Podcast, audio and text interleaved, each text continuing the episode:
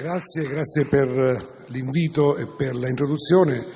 È una lettura un po' particolare perché eh, non parleremo di scienza in termini molto tecnici, ma proprio i rapporti fra la ricerca scientifica, il laboratorio e la società. In un momento che non soltanto io, ma molti miei colleghi reputano particolarmente delicato eh, a livello sociale proprio su quello che è il senso comune che le persone hanno nei confronti della, della scienza e dei frutti della scienza. Vedete, eh, questo è un post da, da Wikipedia sulla definizione di un termine che si chiama post-verità ed è la parola dell'anno 2016 della Oxford Living Dictionary, ripresa poi dalla Crusca. Il termine post-verità indica quella condizione in cui una discussione relativa a un fatto o una notizia, la verità viene considerata una questione di secondaria importanza. Questa è la post-verità. Nella post-verità la notizia viene percepita come vera dal pubblico non sulla base di dati accertati, di prove verificate che sono alla base del metodo scientifico, ma sulla base di emozioni e di sensazioni che sono più influenti nel formare l'opinione pubblica.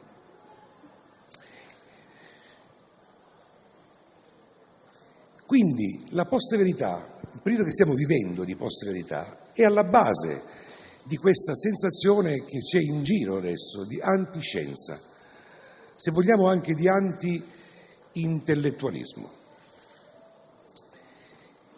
E ci sono delle basi anche studiate da psichiatri, da psicologi, che hanno a che fare con i pregiudizi, con quelli che si chiamano bias cognitivi.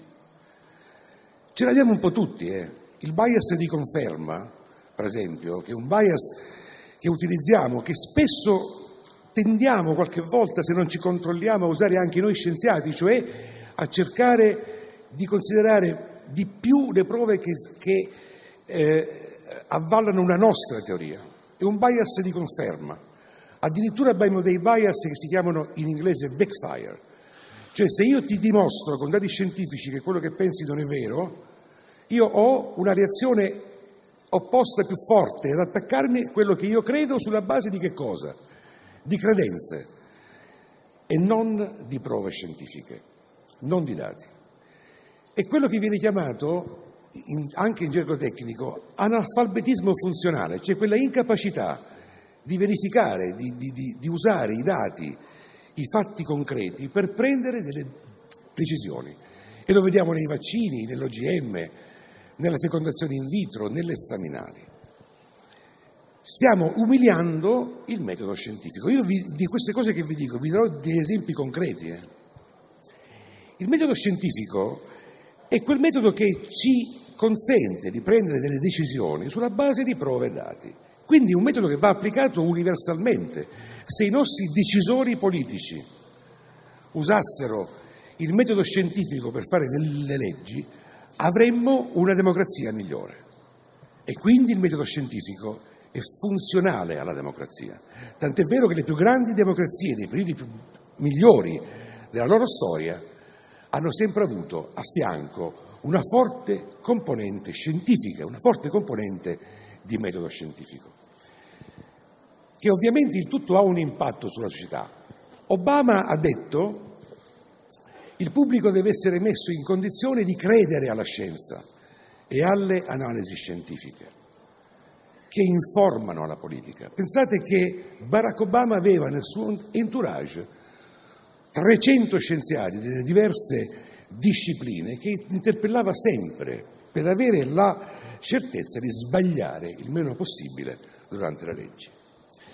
Quindi questo periodo di post-verità penalizza la verità scientifica, il metodo scientifico lo contesta, lo contesta come fonte autorevole.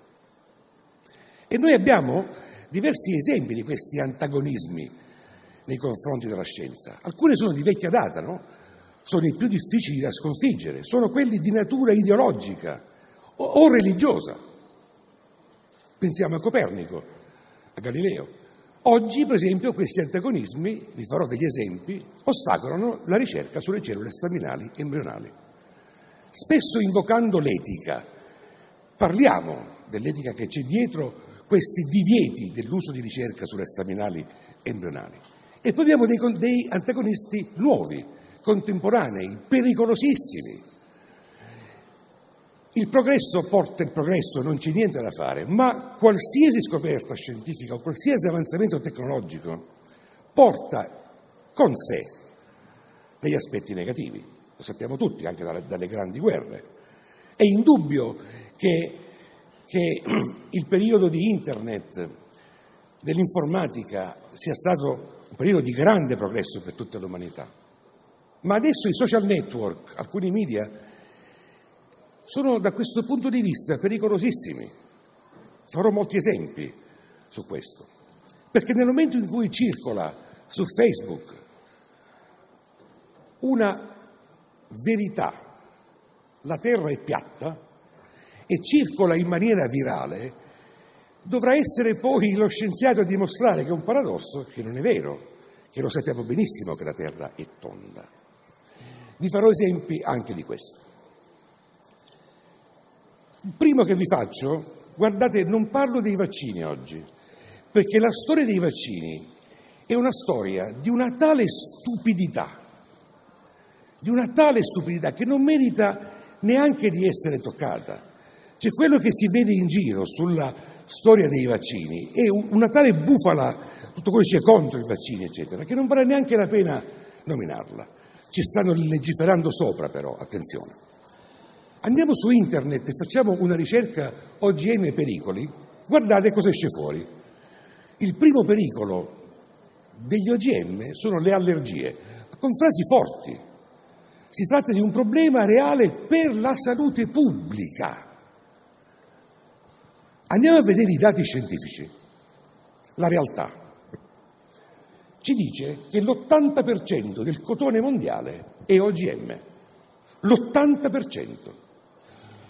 Quindi vuol dire che 7 miliardi di esseri umani hanno fatto uno skin test, perché ciascun essere umano avrà usato prima o poi nella sua vita un cerotto di cotone, OGM, e il test del cerotto è quello che si fa per le allergie, a contatto con le ferite. Mai vista un'allergia?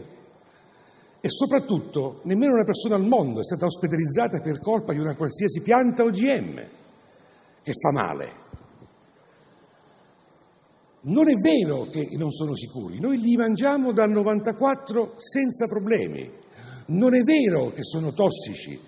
L'80% di tutti i mangimi usati in Italia sono OGM e diamo da mangiare a tutti gli animali che noi mangiamo. Ma nel, nell'immaginario collettivo l'OGM è male, è pericoloso. Staminali. Bel campo questo, bel casino quello delle staminali. Cominciamo a capire brevemente cosa sono, cosa fanno le staminali. Le staminali dovrebbero fare quella che si chiama medicina rigenerativa, che è una branca nuova della medicina, diversa dalla chirurgia, diversa dalla medicina interna, diversa dalla farmacologia in senso stretto, che ha un obiettivo ambiziosissimo, anziché tagliare o anziché interferire con i meccanismi biochimici di un tessuto, lo vuole rifare, lo vuole ricostruire. Abbiamo un tessuto che non c'è più, è devastato, oppure ha una malattia genetica, oppure l'abbiamo perso per una qualsiasi forma di incidente o di accidente, lo vogliamo rifare. Abbiamo bisogno delle cellule staminali. Nell'immaginario collettivo c'è la cellula staminale. Non è vero, ci sono tante cellule staminali. C'è la cellula staminale embrionale, che è l'unica cellula staminale pluripotente. Che cosa vuol dire? Che la cellula staminale embrionale, vedremo che cos'è, è quella che riesce a fare tutti i tessuti dell'organismo. Quando poi l'organismo si sviluppa e diventa un feto, diventa un individuo adulto, all'interno dei suoi tessuti, soprattutto quelli che si rinnovano costantemente, noi cambiamo il sangue ogni tre mesi, la pelle ogni mese, l'intestino ogni settimana, ha le cellule staminali somatiche che sono quelle deputate a mantenere il costante rinnovamento del tessuto nel quale risiedono. Punto. Non esistono cellule staminali pluripotenti nel corpo umano, non ci sono, sono quelle che si chiamano multipotenti che fanno il tessuto dove risiedono. Vediamo le embrionali. Questa è una cellula uovo, questo è uno spermatozoo. Quando lo spermatozoo feconda la cellula uovo, si fondono i patrimoni genetici, si forma quello che si chiama zigote e queste cellule cominciano a proliferare. Si chiamano blastomeri, fanno una morula, cioè si compattano queste cellule e siamo ancora lontani dall'utero. Eh? E prima ancora di arrivare dentro l'utero fanno questa struttura che si chiama blastocisti, che è il primo stadio di sviluppo dell'embrione. Non è ancora, dal punto di vista mio e di altri embriologi, non è ancora l'embrione vero e proprio, è il primo stadio di sviluppo dell'embrione. All'interno di questa blastocisti, vedete, c'è una, una cavità e c'è questo piccolo gruppo di cellule che si chiama massa cellulare interna o embrioblasto. Etimologicamente embrioblasto farà l'embrione, che è formato dalle cellule staminali embrionali. Queste qua sono le famose cellule staminali embrionali, e vi farò vedere che cosa riescono a fare. Ora, questo è un modo estremamente divertente di procreare, ma sono delle coppie che hanno dei problemi a procreare in maniera naturale.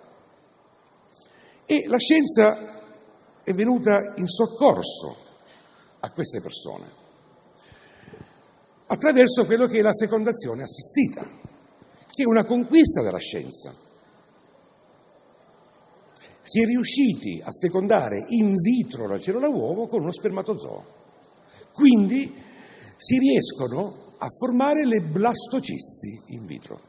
Quindi una coppia che ha dei problemi a rimanere incinta per qualche motivo può utilizzare la fecondazione assistita.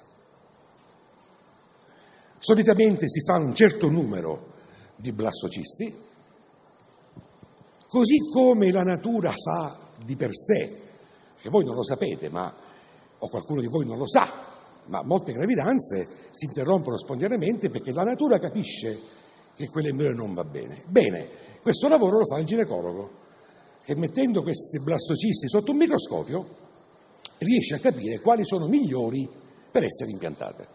Una, due, le impianta, il resto lo mette in un congelatore dove rimane per tutta la vita.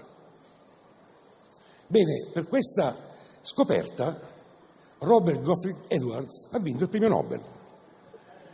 E mi ricordo nel 2010 un articolo su Repubblica dove venne attaccato Edwards pesantemente dal Vaticano dicendo che il Nobel era inaccettabile perché era ignorata qualsiasi problematica etica, che io, perché sarà perché sono laico, non riesco a vedere. A me dare la possibilità a una coppia di procreare aiutandola con la scienza e quindi generando nuova vita, lo vedo con un problema molto etico, in senso positivo, non in senso negativo.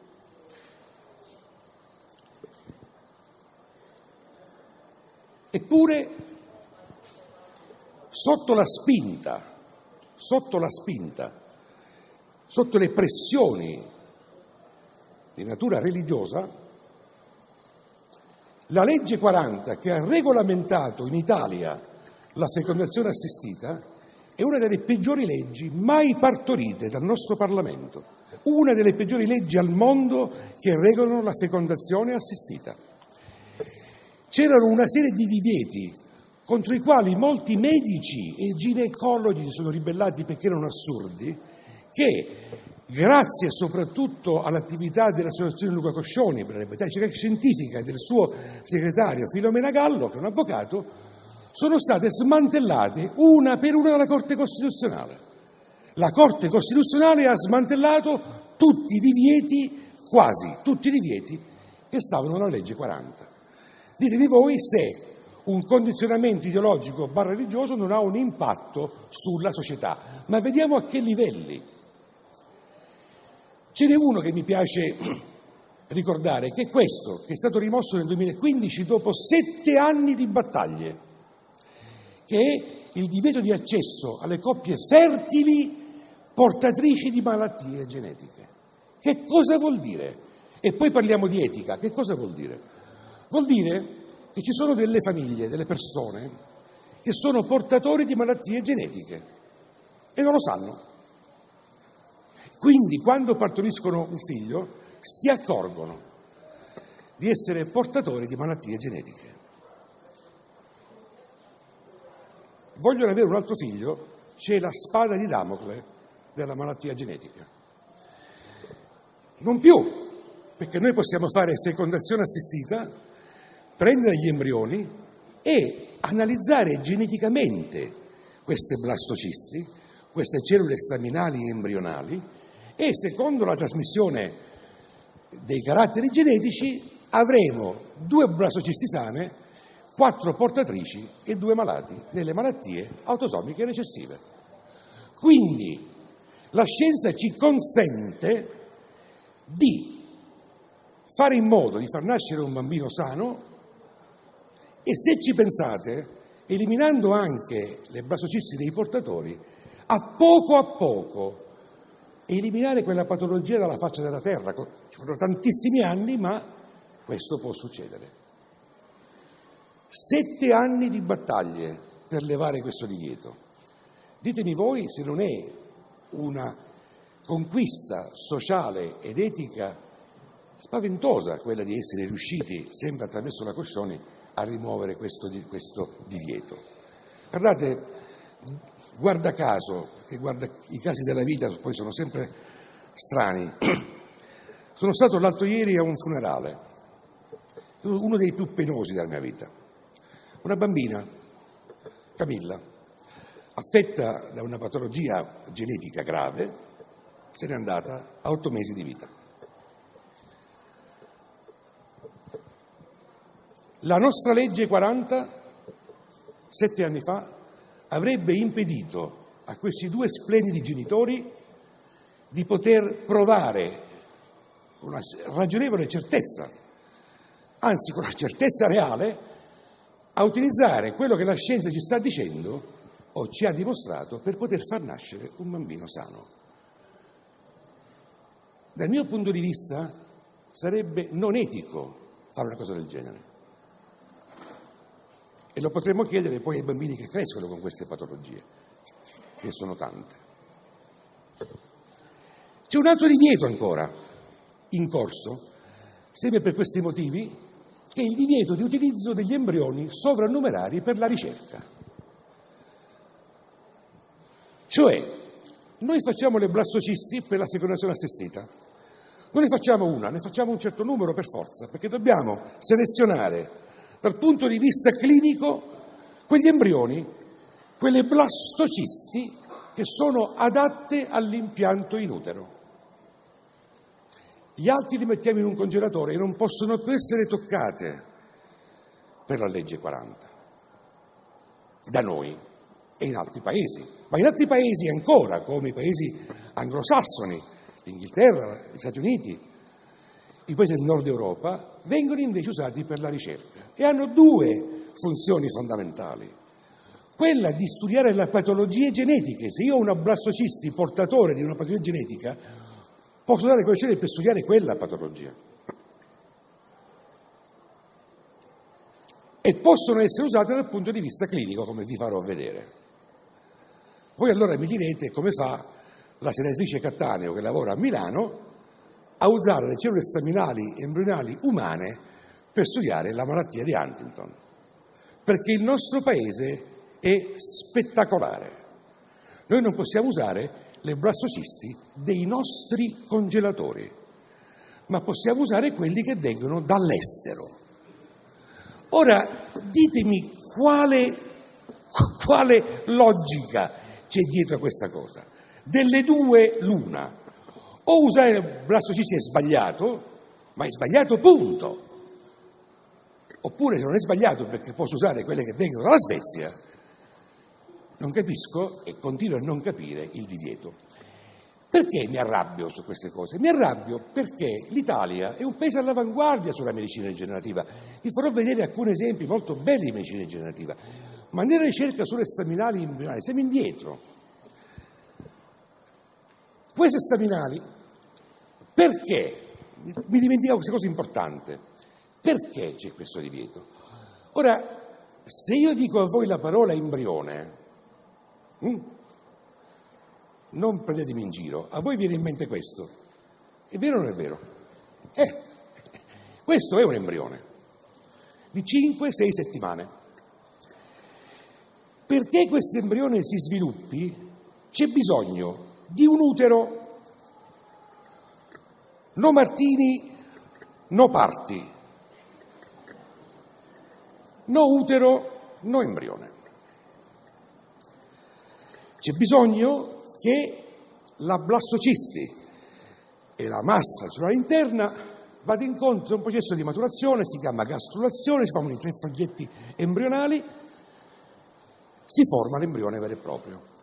Quindi il fatto che viene strumentalmente chiamato embrione, si dice si vogliono distruggere gli embrioni, si uccidono gli individui per fare ricerca, è scientificamente falso, perché quei blastocisti sono nei congelatori per tutta la vita, non hanno mai usati, non faranno un individuo se non impiantati e non verranno mai impiantati e soprattutto non sono un individuo. Questo chi ce lo dice? La scienza. E quindi le leggi devono stare al passo con la scienza.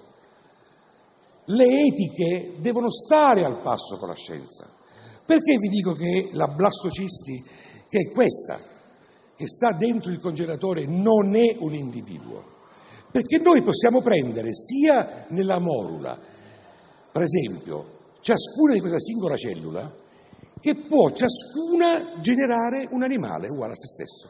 È stato fatto l'esperimento. Questi qua sono, sono quattro agnelli sono stati sviluppati usando la singola, il singolo blastomero dalla morula e hanno generato gli agnelli. Certo, bisogna stare attenti perché in questo modo si potrebbero anche clonare, non so chi, oh, diamo un colpo al cecchio e un colpo alla botte? I Salvini, i Di Maio e i Matteo Renzi. Dopo c'è che botte. Però neanche la blastocisti è un individuo, perché io posso rimuovere le cellule staminali embrionali da questa blastocisti e la blastocisti si forma lo stesso. Posso fare delle chimere addirittura. Pensate, io posso prendere le cellule staminali embrionali di un topo bianco e metterle in una blastocisti di un topo nero e mi nascerà un topo di che colore? Eh no, purtroppo, nasce con la maglia della Juventus, che per un interista è una cosa inguardabile. Il topo a strisce bianco-nere è inguardabile. Ma noi da queste cellule staminali embrionali possiamo fare tutte le cellule del corpo. Allora guardate che cosa hanno fatto in Inghilterra. C'è una malattia che si chiama Age Related Macular Degeneration, degenerazione della macula retinica legata all'età. Io mi comincio a preoccupare. Abbiamo questa macula dove sono concentrati i fotorecettori e vediamo questa immagine. Con le malattie, con la AMD, cominciamo a vedere questo. La vista se ne va, se ne va. E non c'è una terapia per queste patologie, non c'è una terapia. Cosa ha fatto alla UCL Pitcoffey?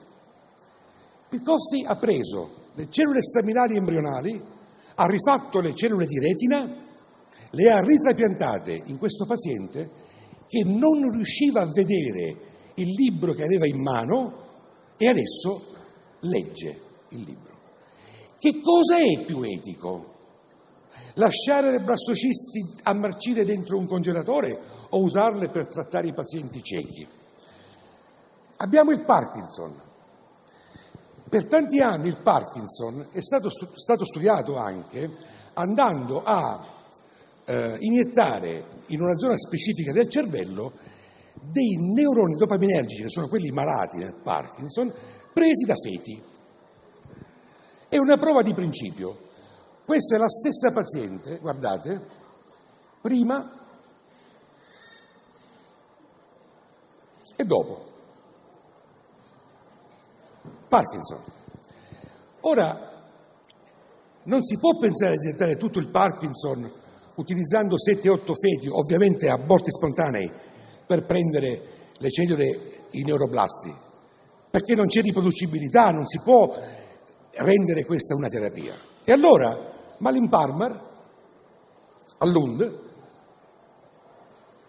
ha generato questi bellissimi neuroni dopaminergici che l'anno prossimo saranno in sperimentazione clinica in Svezia per il Parkinson.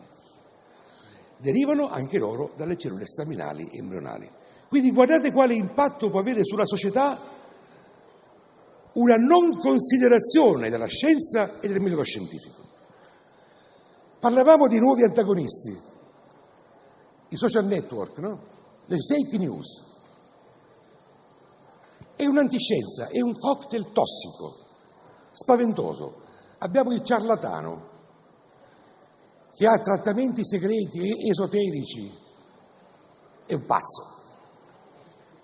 Abbiamo gli interessi economici, abbiamo la televisione trash, abbiamo il populismo dilagante, abbiamo anche i giudici del lavoro che si capiscono di medicina.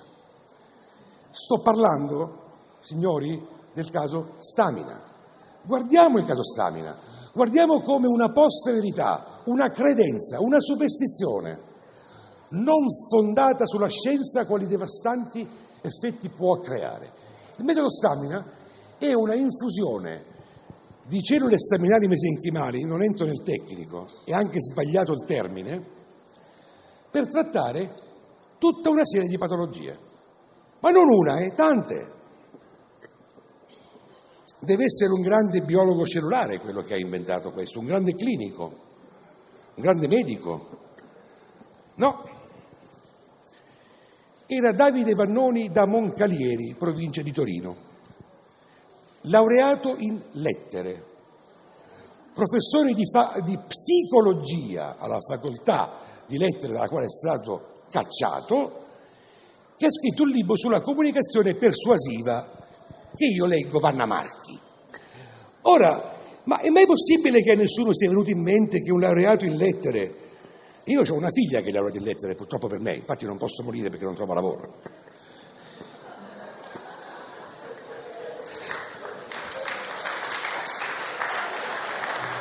È mai possibile che a nessuno venga in mente che un professore di lettere non può curare 7.000 patologie? Pensate che lui si proponeva di, di, di curare questo, quando lo vedono i miei studenti si mettono a ridere.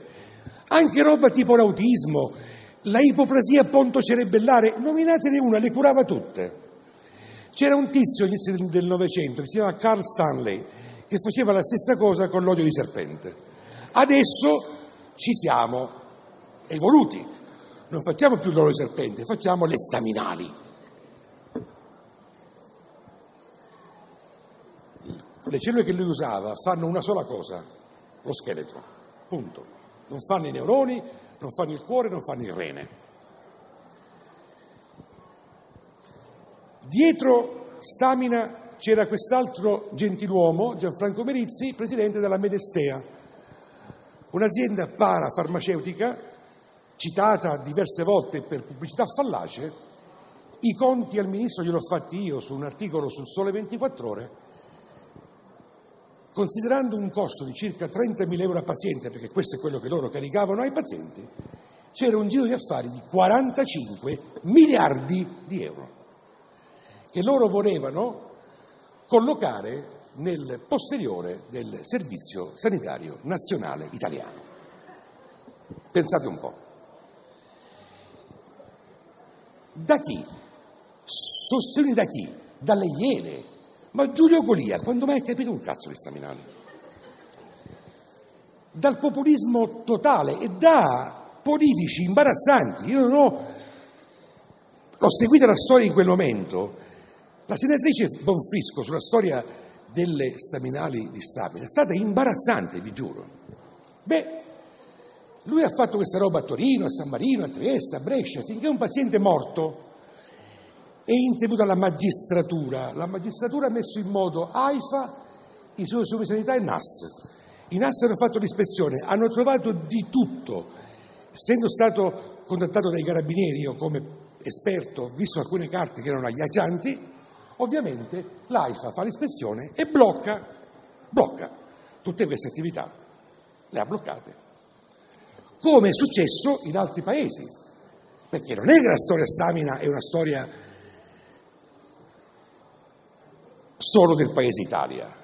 C'è stata la Celtex, non mi ricordo più i nomi di queste aziende, la, la XL, la Celtex, la, la Genex, che facevano in giro la stessa cosa, solo che da una parte c'era l'FBI, dall'altra c'era la polizia tedesca.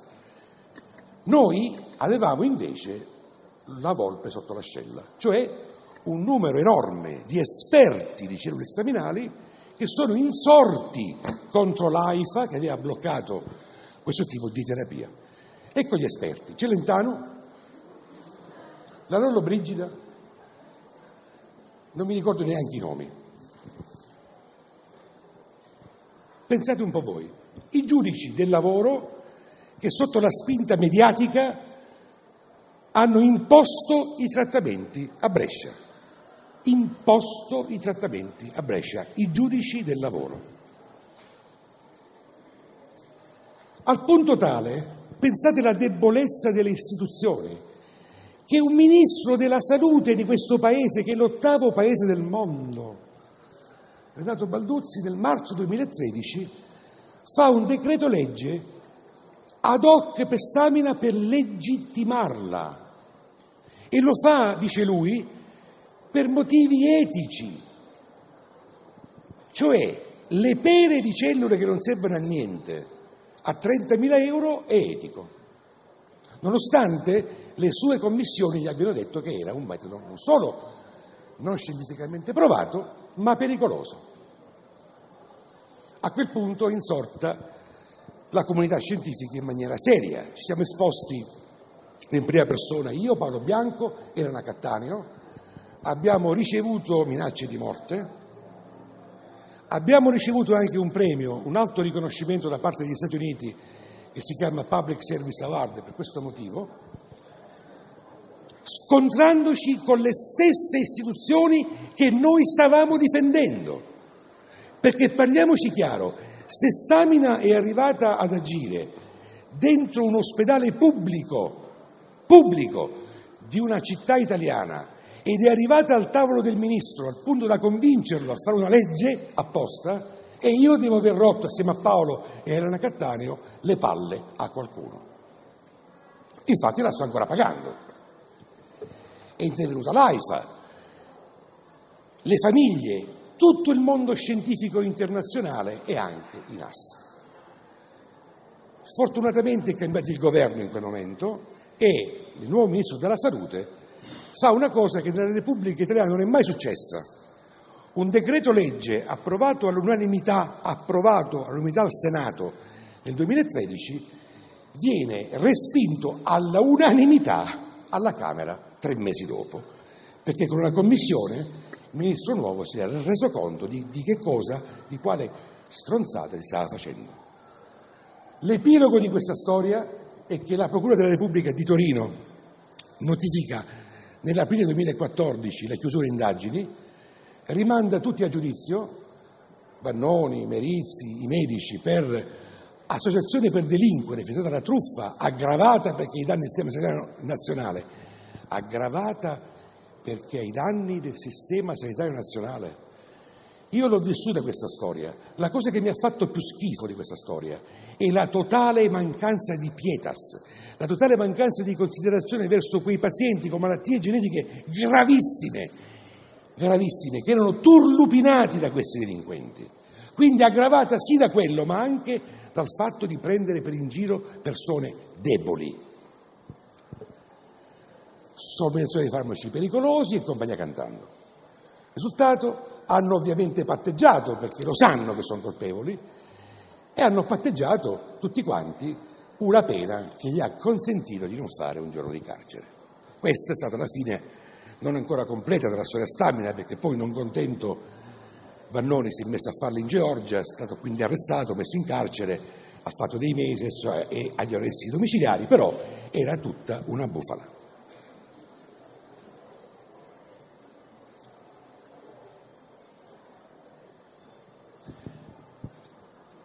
Negli ultimi pochi minuti voglio lasciare con un messaggio positivo, perché la scienza sta facendo i suoi passi avanti e li fa col suo metodo scientifico controllato, con la verifica dei dati, delle prove, costante, continua.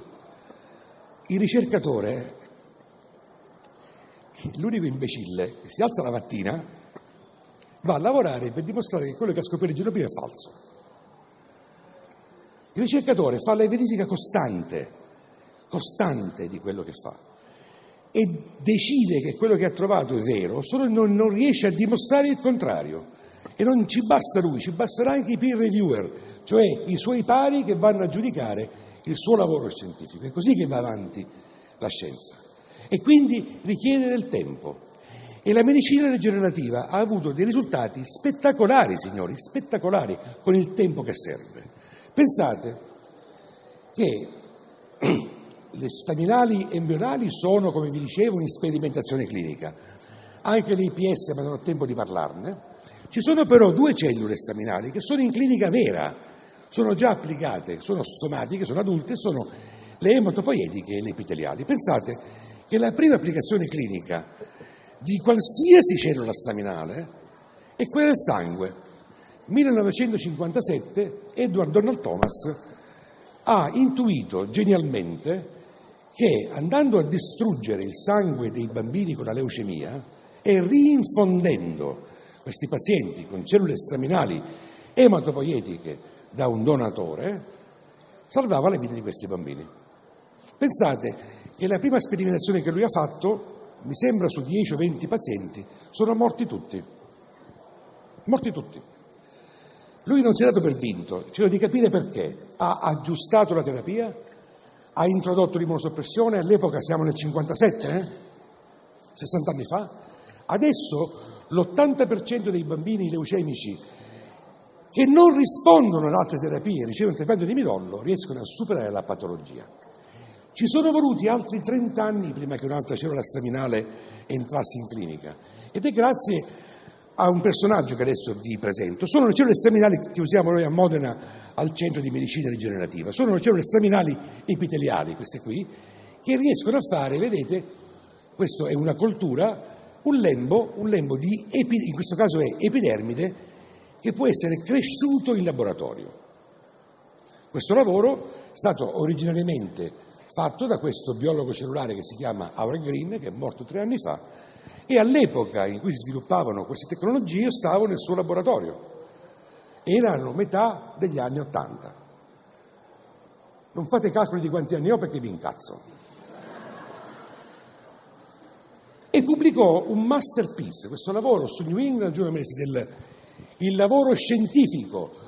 Dove sono i lavori scientifici tutti questi che vanno a sparare mesenchimali nel corpo umano? Dove sono? Un lavoro scientifico di altissimo livello in cui salvò la vita di due bambini che avevano il 90% di ustioni sul corpo. Noi abbiamo sviluppato ulteriormente questa tecnologia.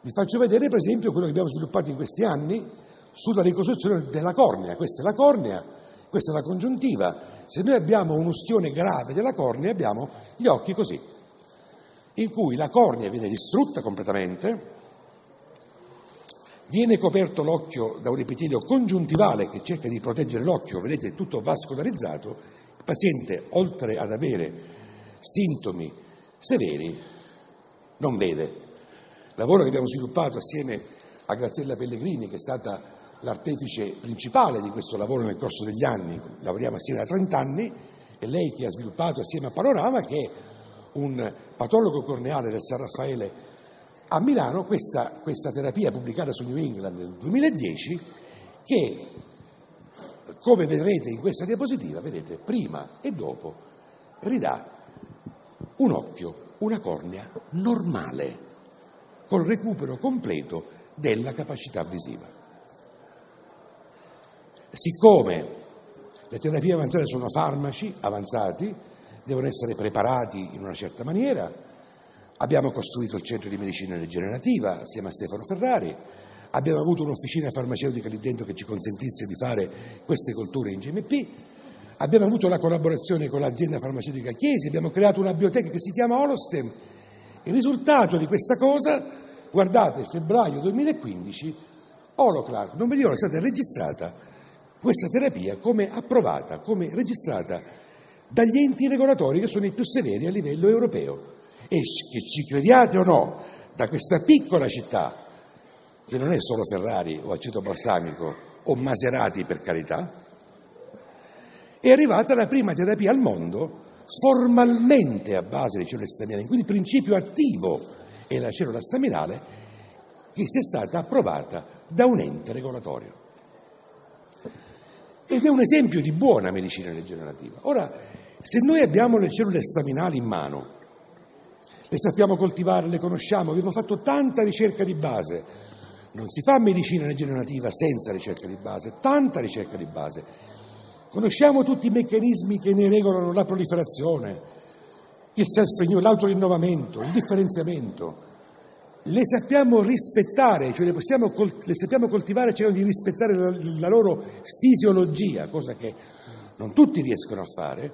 Possiamo pensare a questo punto di correggerle se hanno delle malattie genetiche. E ovviamente, ovviamente la prima malattia genetica curata con una qualsiasi cellula staminale ha usato le cellule staminali ematopoietiche.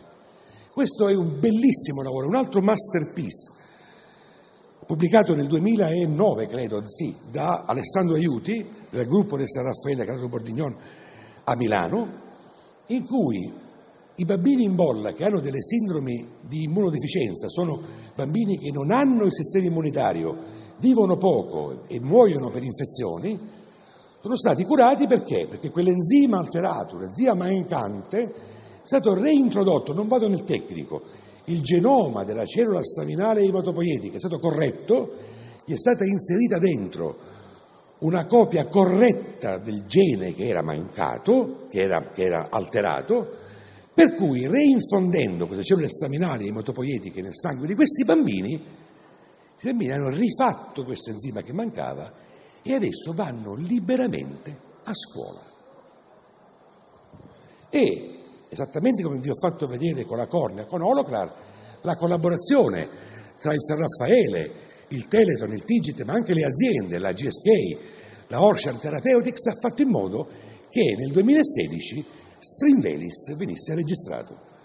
E sono due. Prima terapia cellulare al mondo registrata da questo paese, prima terapia genica registrata al mondo da questo paese. Questo paese non deve essere penalizzato nella ricerca sulla medicina rigenerativa e sulle cellule staminali, incluse quelle embrionali, perché è uno di quei pochi casi in cui riusciamo a battere gli Stati Uniti, in cui riusciamo a battere dei paesi che hanno la Germania, il Regno Unito e il Giappone, paesi che hanno molto, molti più soldi di noi.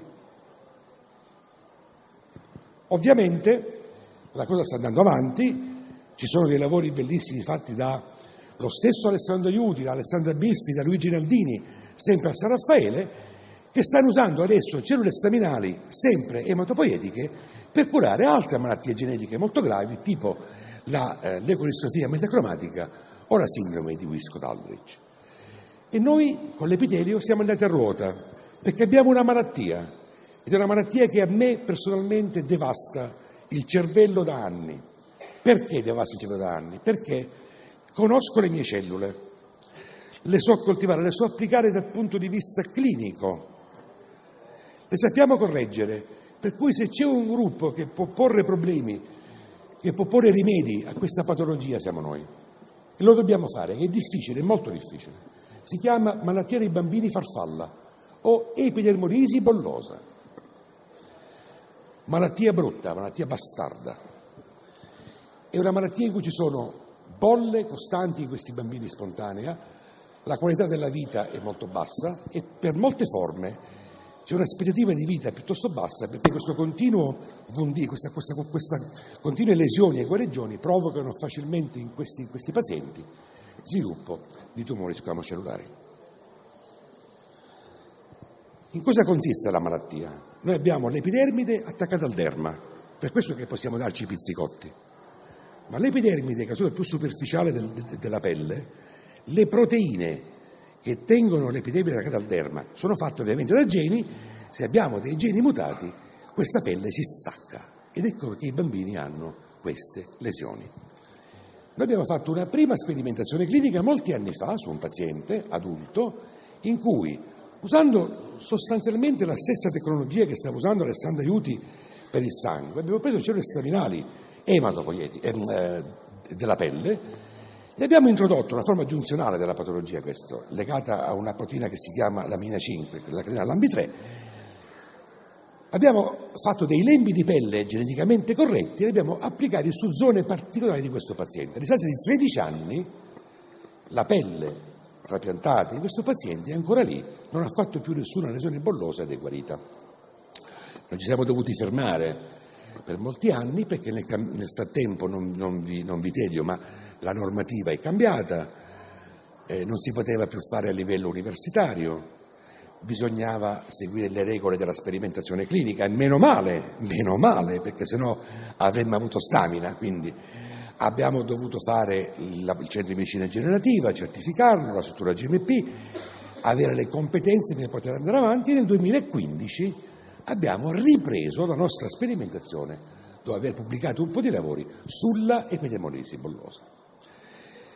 Chiudo questo intervento con una storia cinque minuti, una storia, che ci ha ridato parzialmente indietro una parte di questi anni, che abbiamo non perso a questo punto, ma investito per cercare di avere tutte le strutture a posto per poter fare la terapia genica dell'epidemolisi bullosa, che è la storia di questo bambino che si chiama Asan.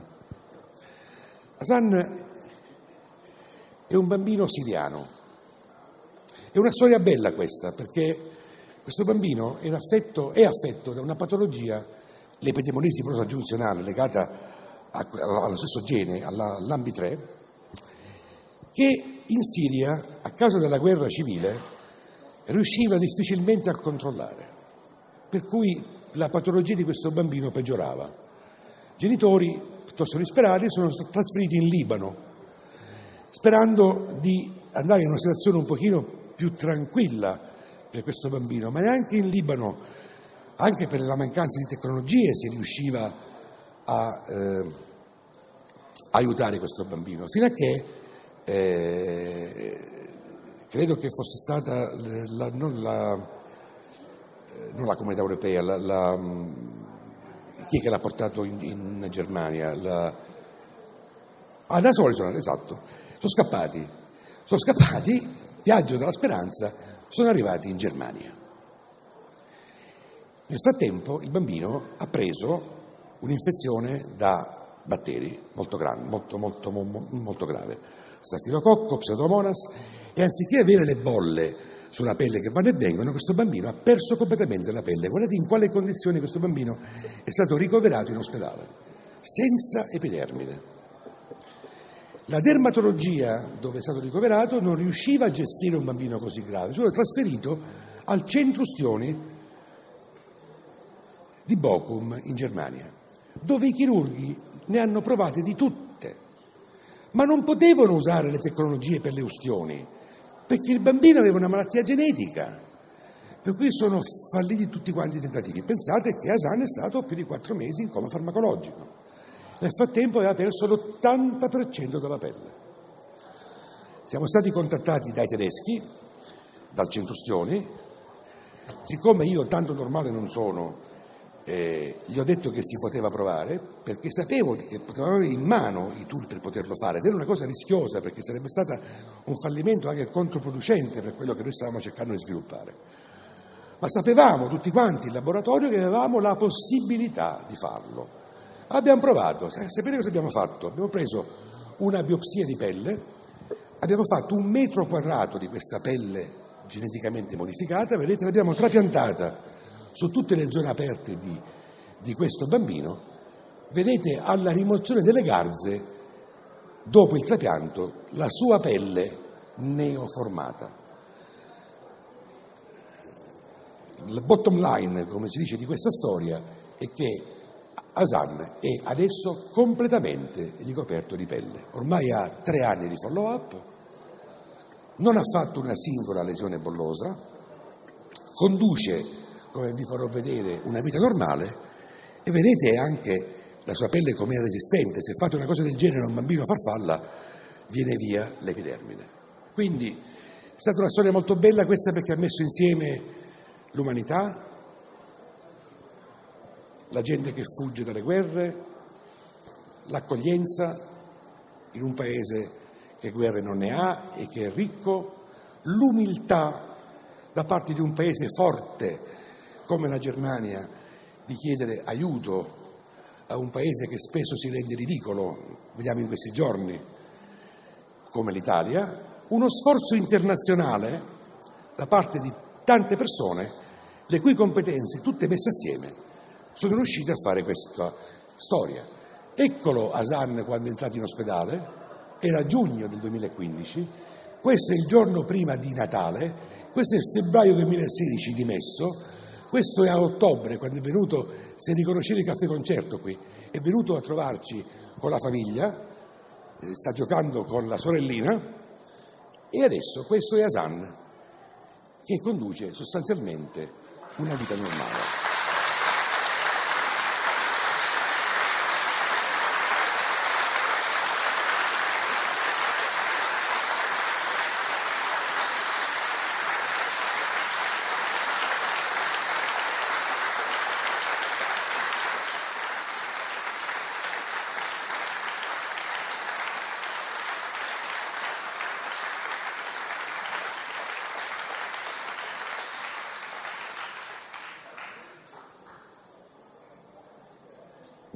Grazie.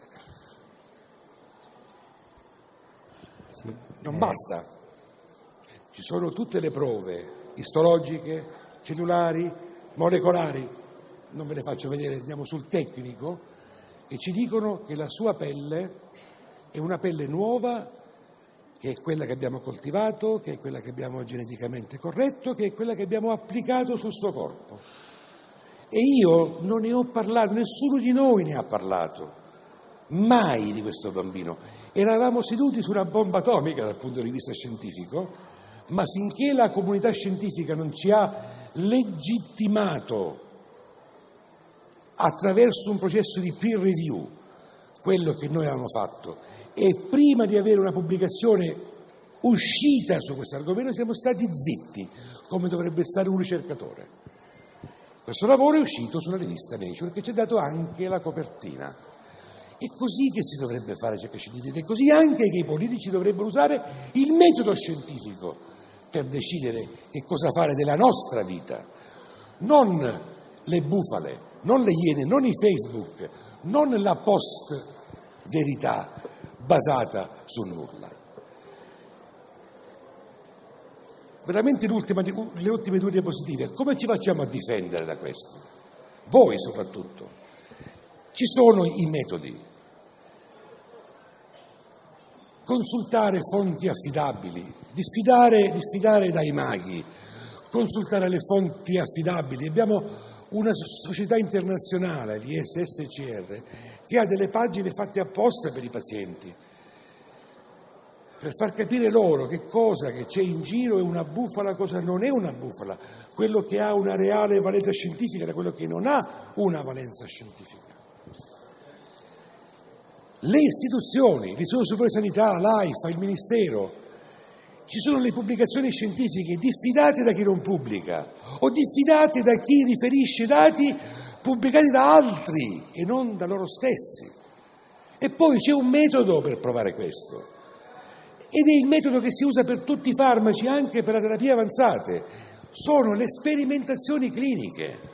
Io non mi invento una terapia cellulare iniettando cellule che non conosco se non sono approvate e per approvarle bisogna fare la ricerca di base, la preclinica, le diverse fasi di sperimentazione clinica, con gli enti regolatori che ti certificano quello che stai facendo e solo a un certo punto tu hai tutte le carte in regola per avere una reale terapia. Io chiudo qua questo mio intervento che sfortunatamente sono riuscito a tenere nei tempi. No, aspetta, aspettate, aspettate, però eh, vi volevo, volevo solo, vedete, voi mi avete fatto un applauso di tre minuti, io vi ringrazio di questo, per me è stata un'emozione enorme trattare Asan. Chi, chi è stato vicino a me lo sa che io in quei 3-4 mesi ero inavvicinabile, ma io ho fatto pochissimo rispetto a quello che hanno fatto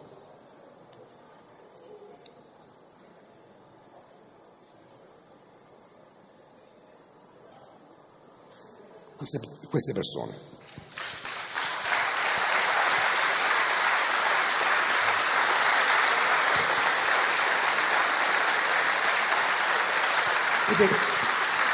Questo è stato, è stato veramente, veramente un, un, lavoro di gruppo. Tutte le persone che lavorano al centro di medicina rigenerativa, Stefano Ferrari, sono state coinvolte, perché senza le regole del farmaco.